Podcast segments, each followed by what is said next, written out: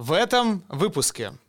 Мы с тобой не обмениваемся базовым активом, долларом и гривной, а мы обмениваемся только разницами.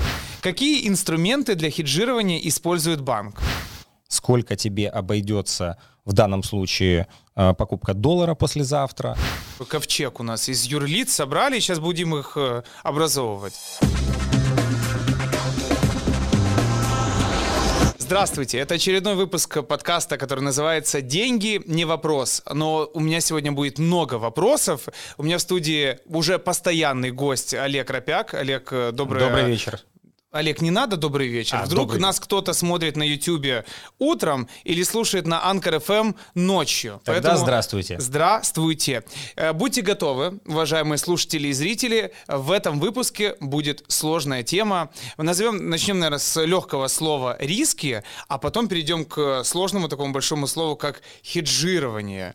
И сегодня сразу же объясню. Буду я задавать вопросы не из своей головы, а из своего компьютера. Эти вопросы мне подготовил Клуб финансовых директоров, и как раз вот эти директора интересуются по поводу хеджирования, поэтому, Олег, давай начнем, наверное, с простого. Паш, давай сначала как вводное, базовые какие-то понятия.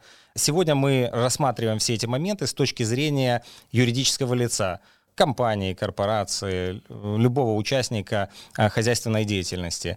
То есть те компании, которые ведут и внешнеэкономическую деятельность, а также деятельность внутри страны хозяйственную. Хорошо, Олег, значит, физлица выключаете? Физлица пока выключаются. Нет, подожди, что выключается? Зачем ты Ингу Ивановну обидел? Она станет юрлицом. Хорошо. Да? Хорошо. Смотри, но пока что мы все же под углом юрлиц все же смотрим, поскольку эти продукты, эти инструменты сейчас доступны именно юридическим лицам на нашем рынке. Хорошо. Соответственно, вот такая вот специфика. Какой ковчег у нас из юрлиц собрали, сейчас будем их образовывать. Итак, хеджирование. Все юрлицы должны и так знать, что это такое. Смотри, давай по-другому. В своей хозяйственной деятельности все сталкиваются с экспортно-импортными контрактами, с покупкой, продажей каких-либо активов, ценных бумаг. Соответственно, такой фундамент, как дано задача в школе, это курс, это процентная ставка, стоимость денег в экономике, это цена облигации. Ну, это такие базовые... Три. Давай в данном случае три. Нет, это могут быть еще... Ты сказал два. Я сказал три. Я уже ничего не понял. Это могут быть там драгоценные металлы, это могут быть различные commodities, что угодно. То есть это мебель commodities, правильно? Commodities я имел в виду сырьевые товары. Так вот. Сейчас, Олег, ты просто в этот момент над тобой должен бабл появиться с мыслями, знаешь, что я сказал мебель, понятно. И вот четко было глазами все понятно. Я хоть и не финансовый эксперт, но тоже что-то понимаю в эмоциях. Хорошо, все, я понял. Хорошо, я то есть вот мы с тобой определили базовые моменты. Да, это то, что есть вот на сейчас, мы понимаем. Курс, например, доллар-гривна 28,3, стоимость, учетная ставка в стране 6, доходность облигаций 10. То есть, грубо говоря, вот эти базовые параметры, входящие у нас есть. Но это есть сегодня, и мы не знаем, как изменится эта цена завтра, послезавтра, а тем более через год или через 5. Но нам доступны... Наш рынок становится более либеральным, появляется больше инструментов, и кое-какие нам становятся доступны для того, чтобы, скажем так, обезопасить себя от неблагоприятного изменения ценовой конъюнктуры, процентных ставок, стоимости любых других базовых активов. Чтобы спать спокойно, правильно? Совершенно верно, чтобы не ворочаться по ночам. Отлично. Так вот, если мы говорим о курсе, допустим, приведем примеры, самые простые. Какие нам дает рынок возможности хеджироваться? Есть разные даты валютирования. Расчеты сегодня, завтра и послезавтра. Это today, tom и spot. Соответственно, клиент, если ожидает, например, роста курса сегодня 28,35, а завтра или послезавтра он опасается, что курс будет 28,60. Не дай бог. Надо говорить не дай всегда. Бог или дай бог, в зависимости от того, важно. Какая у кого позиция. Так вот, клиент может обратиться в банк и попросить сегодня зафиксировать ему курс на послезавтра. Допустим, этот курс будет 28,38. И в том случае, если курс стал 28,45, клиент сделал правильное действие. Если он стал 28,38, 30 неправильно. Но опять же, это все очень условно, потому что такое действие – это не действие, которое направлено на заработок, спекуляцию. Это просто для спокойствия, да? Это хеджирование. Хеджирование – это инструмент, который позволяет планировать свои денежные потоки, четко понимая, сколько тебе обойдется в данном случае покупка доллара послезавтра. Это может быть и не послезавтра, это может быть форвардная сделка. Если мы говорим о датах валютирования today, tom и spot, все, что длиннее спота, это форвард. То есть 4 дня или 4 года – это уже форвард. А есть какая-то верхняя дата? Нет, в принципе, 4... каких-либо ограничений нету, это только есть... 20 лет. Это просто здравый смысл и возможности банка это делать. Но в целом каких-то ограничений на эту тему не существует. Только внутренний лимит организации на подобные вещи. Я понял, но смотри, вот если мы договорились с банком по 28.36, курс стал 28.2, я не могу сказать, ой-ой-ой, я шутил, я пальцы загнул, мне невыгодно. Нет, безусловно нет, существует ряд механизмов, которые предусматривают внесение клиентам страхового покрытия, которое ставит банк, обезопашивает банк от подобного поведения клиента. Есть, может быть, клиенты, которым банк доверяет на 100%, есть лимиты и так далее, но, как правило, это всегда маржинальное покрытие. Понял, хорошо. Кратко мы поняли, что такое хеджирование. Наши слушатели, зрители... Это мы только какую-то часть затронули. Смотрите, есть понятие форвард, я же уже говорил, да. То, что чуть длиннее. Предположим, давай приведем пример. Сегодня что у нас? Уже октябрь месяц, середина октября. Как правило, люди боятся девальвационных каких-то... Под Новый год, да? Есть девальвационные ожидания. И, может быть, кто-то предполагает, что курс к Новому году, допустим, будет 29. Допустим. И закладывает это в свои прогнозы, свои модели, свои бюджеты. Соответственно, обращается в банк и говорит: я хочу зафиксировать курс через месяц, сделайте мне предложение. И исходя из базовых параметров, это курс на сейчас, стоимость ресурса и срочность, банк формирует цену, допустим, это будет 28,65. Где-то посередине, да? То есть, для допустим, банка. Допустим, я сейчас не считаю на калькуляторе, я так приблизительно говорю, это, это для нашего примера не имеет значения. Так вот, если через месяц курс становится 28,70, то клиент получает, грубо говоря, свои доллары по 28,65 и отдает банку гривну по этому курсу. Если ниже, то ниже. Кроме обычного, то есть фактически это то же самое, что все даты валютирования, которые отличаются от сегодня. Но есть такое понятие, есть такой инструмент, который называется беспоставочный форвард, по-английски non-deliverable forward. Okay. То есть по факту это такая же точная операция, но в день расчетов через месяц мы с тобой не обмениваемся базовым активом долларом и гривной, а мы обмениваемся только разницами. К примеру, у нас с тобой курс зафиксирован 28,65, а по факту курс стал 28,70. А ты у меня купил по 28,65, значит, я тебе доплачиваю 5 копеек. Мне приятно.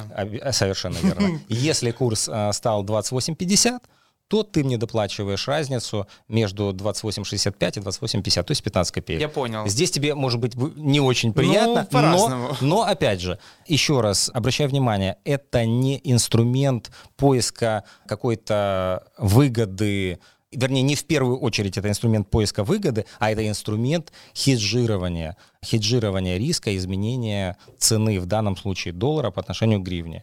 То есть вот с этой точки зрения предлагаю это рассматривать бизнесу, а уже возможности дополнительного заработка – это уже как-то отдельная категория, которой лучше, наверное, заниматься профессиональным участником финансового рынка. Во всяком случае, для субъектов хозяйственной деятельности, наверное, это не во главе угла, это не им нужно один. Работать, да. А не угадывать курсы, собирать у тебя 5 копеек. Совершенно верно. То есть это вопрос идет не об угадывании курса, а вопрос идет от фиксации курса в будущем для того, чтобы можно было четко и понятно и прозрачно бюджетировать какие-то свои процессы, понимать денежные потоки и, как мы говорили до этого, спать спокойно по ночам. Да, хорошо. Придет человек, такая женщина, у нее ворон на плече, и она говорит: хочу с вами захеджироваться. Хрустальный шар. Да, может ли банк отказать? В общем, я к этому, что сказать, давайте... Да нет, в принципе, таких моментов быть не должно, если клиент прошел все процедуры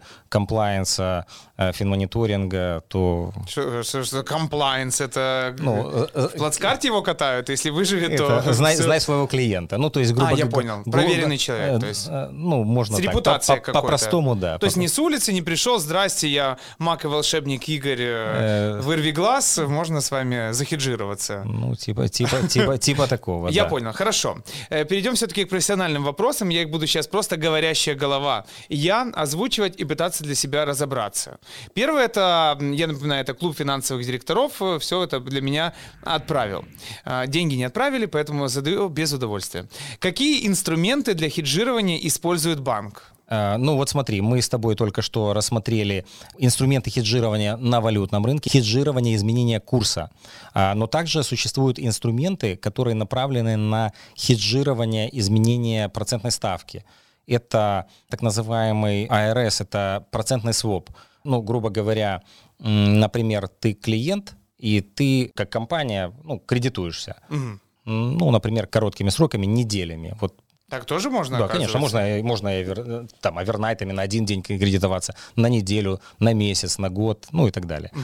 Но ты до конца не понимаешь, потому что ставка, она может меняться. Сегодня она 6 или 7, а завтра она может быть 15, и такое в нашей стране бывало уже не раз.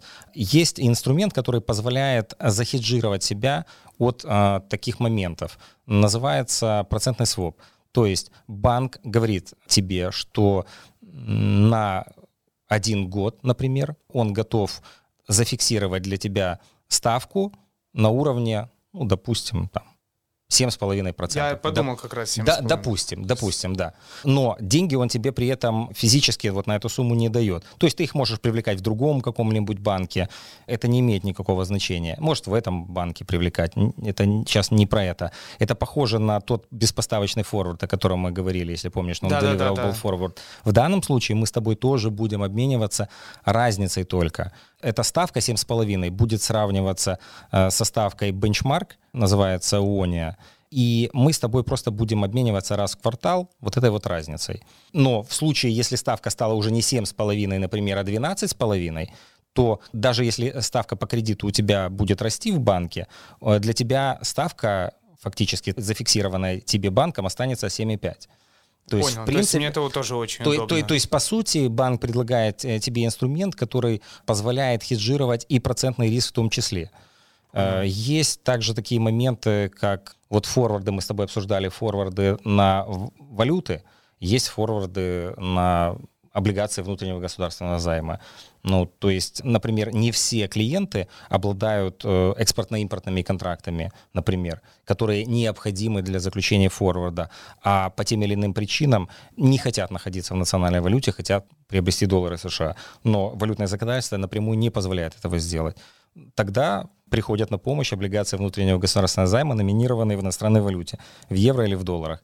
Клиент может их покупать там расчетами сегодня или же тем же форвардом, и таким образом тратишь гривну, а Министерство финансов возвращает тебе доллары США или евро. Ну класс! Да, совершенно верно. Вот еще один инструмент, который тоже позволяет переходить из одной валюты в другую, планировать свои потоки, четко понимать, какие это будут курсы.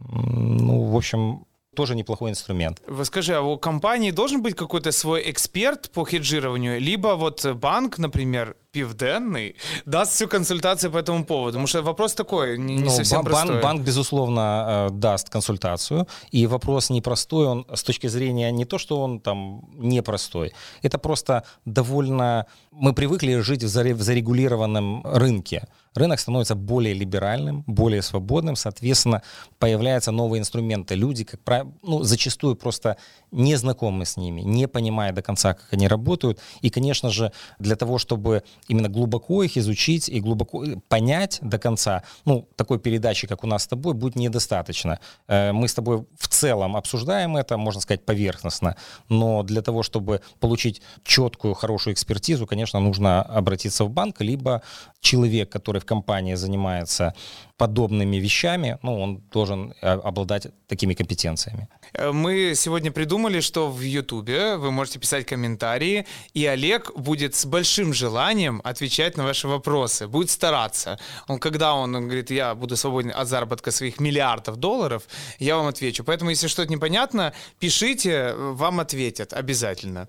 Продолжаем. Вопрос следующий. Как нам это все финансовые директора, говорят, как нам через хеджирование забюджетировать стоимость дистоплива через нефть, сейчас это не весь вопрос, они волнуются, через нефть, чтобы цена для нас не менялась с осени по конец весны. Паша, смотри, с учетом того, что может делать банк и чего не может, банк не торгует инструментами, связанными с commodities. То есть, соответственно, в рамках того, чтобы захеджировать цену нефть по отношению к доллару, это будет невозможно сейчас. Но, или нефть доллар, или там кукуруза доллар, зерно доллар, банк это не сделает. Но банк может сделать, как мы уже с тобой говорили до этого, зафиксировать цену доллар-гривна. То есть, по сути, когда ты импортируешь нефтепродукты, тоже дистопливо, в Украину, ты не до конца понимаешь, какой будет курс в будущем. Поэтому цена зависит от курса. Цена зависит от курса, безусловно. Соответственно, если ты закладываешь некие ожидания, а мы, вот говоря об этом во всем, мы всегда понимаем, что нету ничего определенного. Каждый раз мы находимся в точке неопределенности и оперируем понятиями вероятности. То есть с какой вероятностью цена будет выше или ниже. Строятся определенные модели, и дальше принимается решение, выгодно хеджировать, невыгодно, ожидает ли контрагент вот такого, в данном случае предприятия, такого изменения цены или нет. Если ожидает, то, конечно, лучше хеджироваться. Мы хеджируем валютные риски. А риски изменения уже базового актива, стоимости дистоплива или нефти, конечно же, это уже нужно хеджировать, к сожалению, не в банках украинских. Это можно хеджировать с... На глобальном рынке существуют такие инструменты. Тем, кто тебе это поставляет, то есть твоим поставщиком. Возможно, да. Или через каких-то глобальных игроков, глобальных брокеров. То есть в Украине, к сожалению, на данном этапе банки не могут этого сделать. Может, когда-то смогут, да? То есть, если все будет развиваться, все будет хорошо. Так или иначе смогут. Растите не бройлеров, а брокеров, поэтому что нам важно. Хорошо. Так, еще один вопрос. Как застрахована компания, разместившая средства? Смотри, тут опять же такой вопрос, не совсем, я не до конца, может быть, понимаю суть, вот заложенную в этот вопрос, но если мы говорим о том, как застрахована компания, которая держит депозит в банке от того, что что-то может случиться с каким-то конкретным банком, то, наверное, никак. Как это никак? Это просто вопрос того, что у нас же был банкопад в 2014-2015 году. Банкопад, такое понятие было? Класс! Банки падали, банкротились, закрывались, и клиенты, к сожалению, теряли свои деньги. Тут только вопрос, доверяешь ты этому банку, считаешь ли ты его надежный, какой у тебя трек-рекорд с этим банком, история и так далее. Наверное, это базовый такой момент, доверять или нет. Но если клиент по каким-то причинам банкам вообще не доверяет, а доверяет, например, государству, он может купить облигации внутреннего государственного займа, и тогда, если с каким-либо банком, не дай бог, что-то происходит, то облигации внутреннего государственного займа остаются с ним. Он просто переводит их на свой счет в другом банке. Вне зависимости, через какой банк он их покупал. Это не имеет значения. Они находятся у хранителя, он просто переводит их. Хранителя? Как выглядит хранитель? Я его правильно? Черный балахон, я хранитель облигаций или... Нет, это... скажи да, пожалуйста. Хорошо, да. Ой, да, я так и знал. Я знал, что там это есть. Смотри, то есть, по сути, не происходит потери средств. Эти бумаги переводятся на счет этого клиента в другом банке, и он ждет спокойно погашения от Министерства финансов, никаких вопросов нет. То есть, если это тоже вопрос. Если в данном случае имелся в виду вопрос изменения процентной ставки, допустим, депозит размещен например, по 6%, ставки выросли, а клиенту нужно кредитоваться, например, уже какие-то есть разрывы, он может использовать инструмент процентный своп, например. То есть тут такой вопрос многогранный, не до конца понятно, что все-таки подразумевалось. Я, когда услышал, что неизвестные слова начинают повторяться, значит, тема эта исчерпана, можно переходить к следующему вопросу. Давай переходим к следующему вопросу. Хорошо. Как происходит это на законодательном уровне? Я так понимаю, хеджирование и это... Смотри, у нас по новому валютному законодательству все, что не запрещено, все разрешено. У нас есть новое законодательство. Оно уже давно довольно существует. И, по сути, все те инструменты, о которых мы с тобой говорили, они все регламентированы, все легальные абсолютно, никаких с этим вопросов нет. Отлично. Хорошо, смотрите, еще такой вопрос. Вы хеджируете компанию или собираете портфель со многих компаний для проведения хеджирования?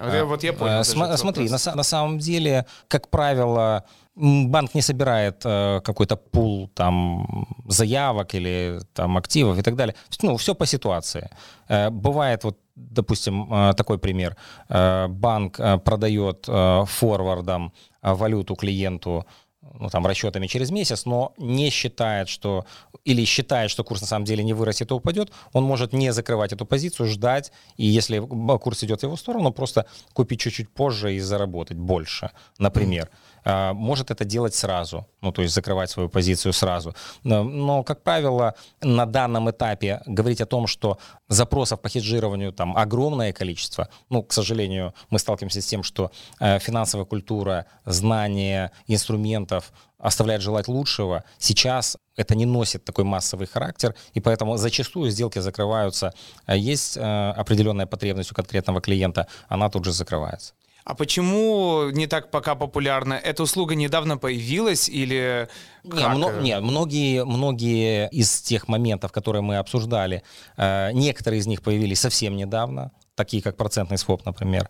А такие моменты, как форвард или расчетами завтра или послезавтра, это существовало очень давно, но наши, не конкретно клиенты нашего банка, а вообще клиенты в целом, не знаю, может быть, зачастую надеется на авось или... вдруг повезет. Мало, к сожалению, используют эти инструменты. Но, может быть, с учетом понимания того, что рынок свободный, он может как падать, так и расти, волатильность может быть большой, люди все же задумаются и будут чаще обращаться к этому инструменту для того, чтобы чувствовать себя сейфти, безопасно, и, как мы с тобой говорили, спать спокойно. А этим хеджированием занимаются только очень крупные компании или какой-то абсолютно тоже средний и малый бизнес? Абсолютно разные. Но, конечно, в большей степени это крупные компании, но и малый и средний бизнес тоже уже потихоньку подтягивается и тоже интересуется и делает это. Но нет никакого-то денежного лимита, то есть от какой-то суммы мы это делаем. А вот, ребята, у вас здесь всего лишь $150 миллионов, это нам не интересно.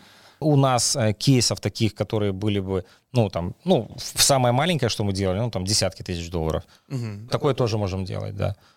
Понятно, что такие более-менее средние чеки, это $1 миллион, 2, 3, 5. Это... Да, то есть вот такого плана. Хотя мы можем все что угодно сделать и на $20,000 тоже. А все-таки если рассматривать кейсы, чаще люди угадывают и правильно делают? Или все-таки... По-разному, тут такого нельзя однозначно сказать. Бывает одна и та же компания из 10 сделок, 6 или 7 в их сторону и 3 нет.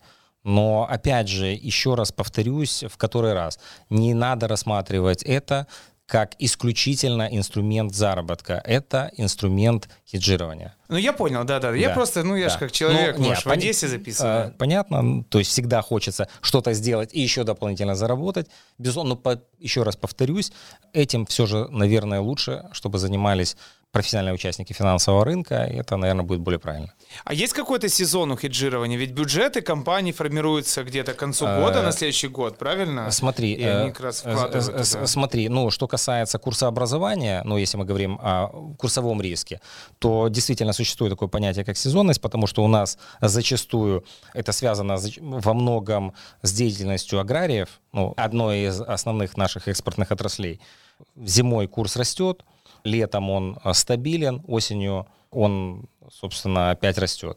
Только единственное... падает, подожди. Бывают разные годы. Например, возьмем 2019 год, он был совершенно нетрадиционным. Почему? Потому что подключились новые участники рынка, это портфельные инвесторы, нерезиденты, которые покупали облигации внутреннего государственного займа. Политика Национального банка монетарная была очень жесткой, и мы видели ставки на уровне и 19%, поэтому совершенно было интересно приходить, продавать валюту, покупать гривневые активы.